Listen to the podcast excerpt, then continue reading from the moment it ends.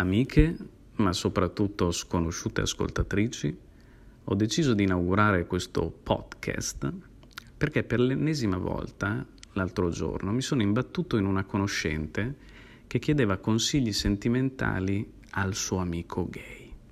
Ora, io posso chiedere consigli sentimentali al mio amico gay, voi no. E per quale ragione mi chiederete? Beh, presto detto. Per capire i maschi eterosessuali vi serve un insider, una spia. Sarà necessario infatti un lavoro di intelligence, di spionaggio quasi militare.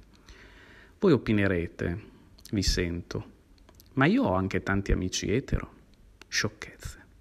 Se si fingono amici, fidatevi di me, se guardano con voi, che ne so, la terza stagione della casa di carta sul divano, è solo perché vorrebbero segretamente scivolare sotto il vostro pigiamone di flanella. Provate, fate un esperimento.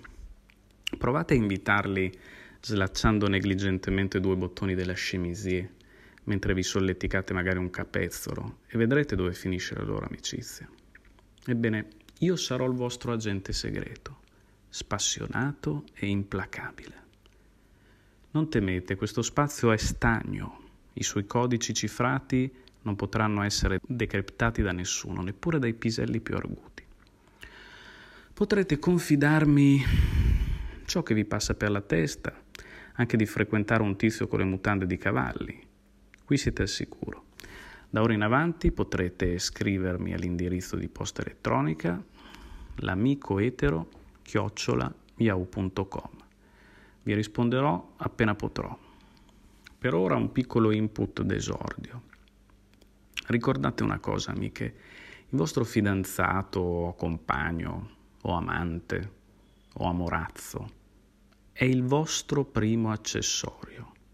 È certamente inutile che vi facciate tutte fiche, tutte carine, trucco, parrucco e bottega veneta se poi il vostro accompagnatore sembra, che ne so, un playboy montenegrino.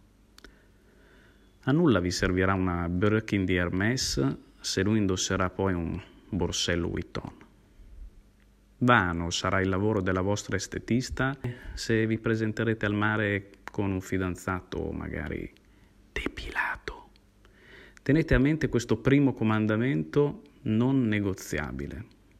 Tutto il resto sarà una discesa nelle lande scabre e desolate della psiche maschile, che grazie al vostro passaggio, ne sono certo, diverrà un giardino in fiore. Ci sentiamo presto.